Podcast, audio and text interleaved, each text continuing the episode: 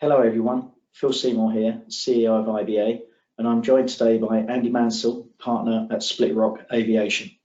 Yes, good morning. So uh, here we are at the ISTAT Americas event in Austin, Texas. We've uh, obviously got some big issues affecting our industry at the moment, but the uh, the thought piece that um, was published last week was looking at operating leases. What what prompted that paper? Well, the uh, grounding of the 737 MAX was was originally what led me to start looking at the at the lease, and in particular uh, through the lens of how up to date the leases are versus uh, how much the industry has evolved. And my original focal point was the hell or high water section. Yeah, because really, uh, I suppose it's been unprecedented, hasn't it? We've seen, I suppose we saw issues with deliveries of 787s, but the leases hadn't really started then. That was a production issue. But um, I can't think of anything in our industry that's been as prolonged as the grounding of the MAX. Completely agree. I mean, I think it's it's totally unprecedented. In addition, for the seven eight, of course, the production numbers, well, they're probably at six or eight a month or something. You know, mm, when when yeah. the seven eight was grounded, versus working towards what is it, 57 was the plan for the, yeah. for the MAX.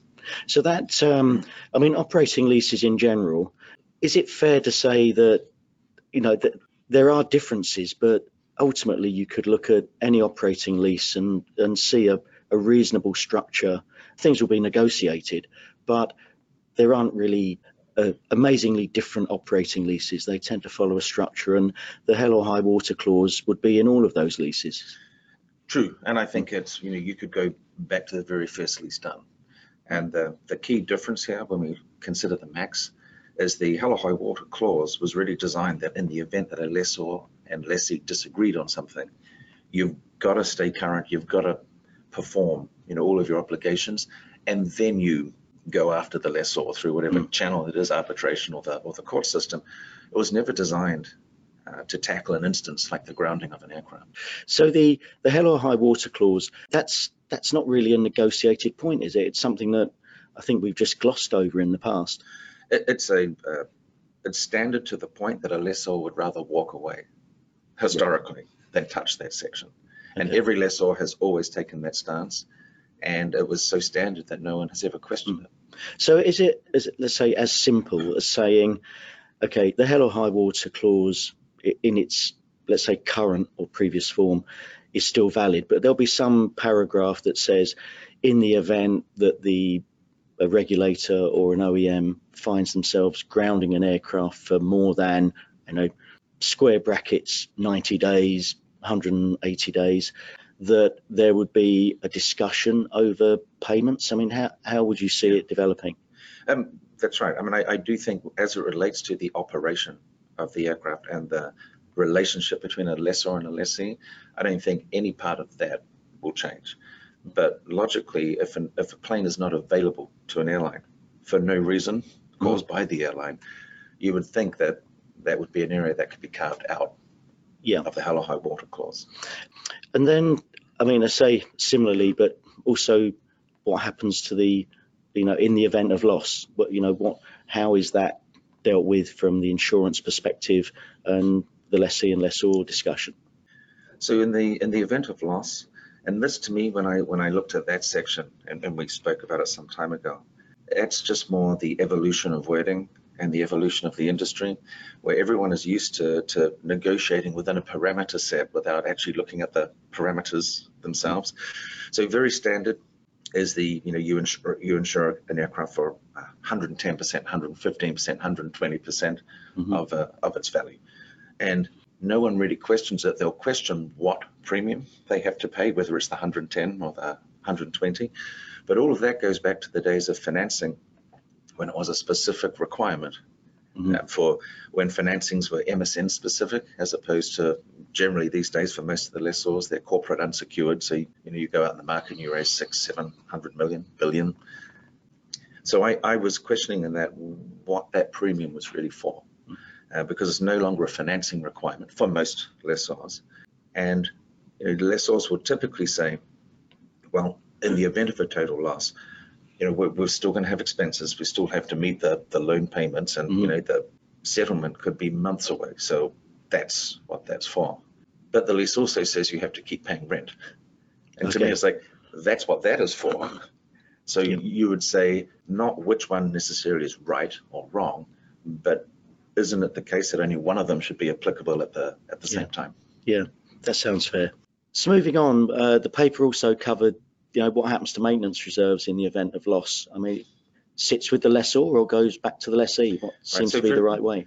Uh, I'd say very standard provision again in the in the lease, and it's always a point of discussion.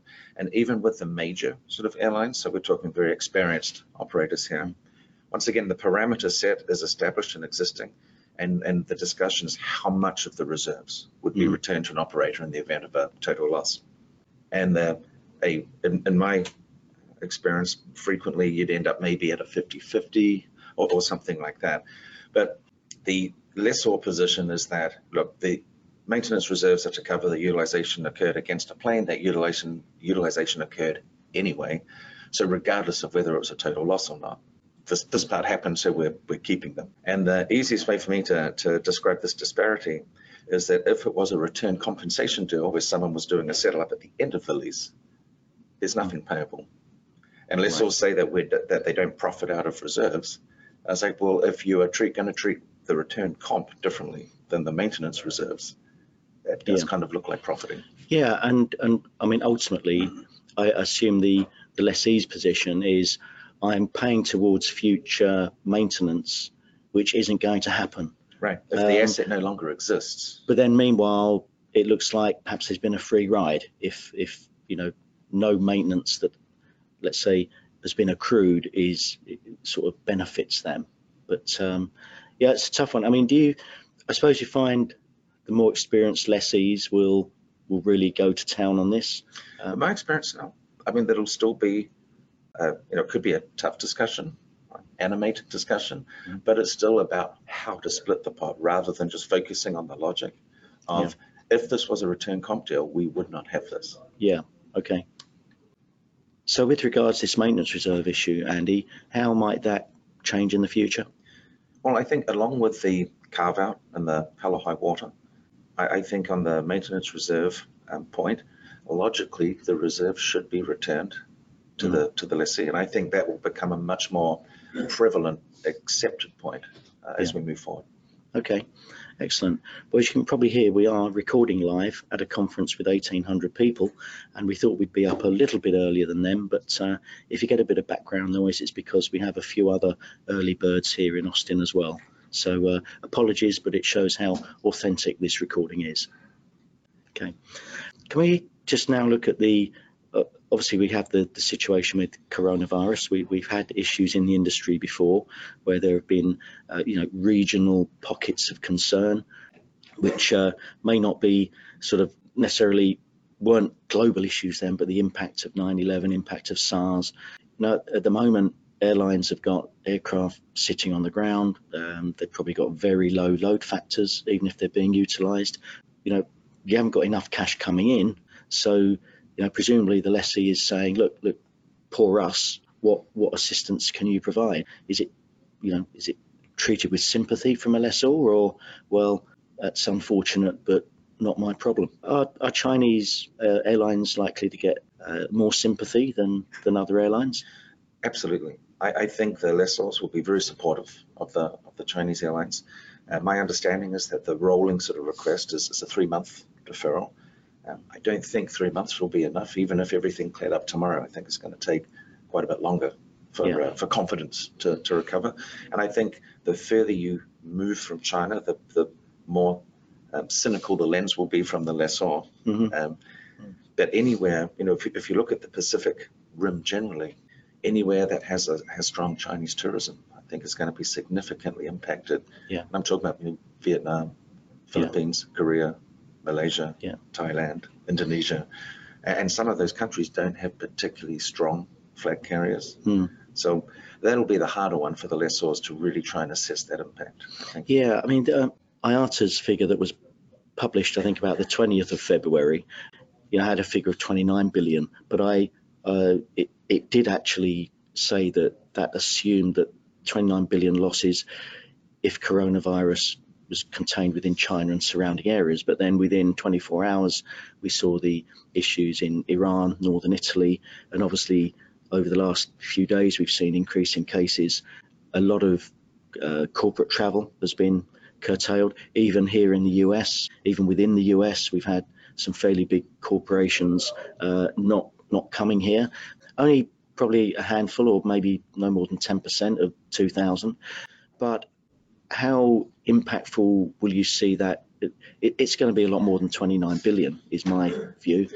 I think so. I mean, I think what we're experiencing is for China, this is uh, China's 9/11. You know, as a market disrupting event, and China's so much bigger and, and more impactful in the global economy than it used to be.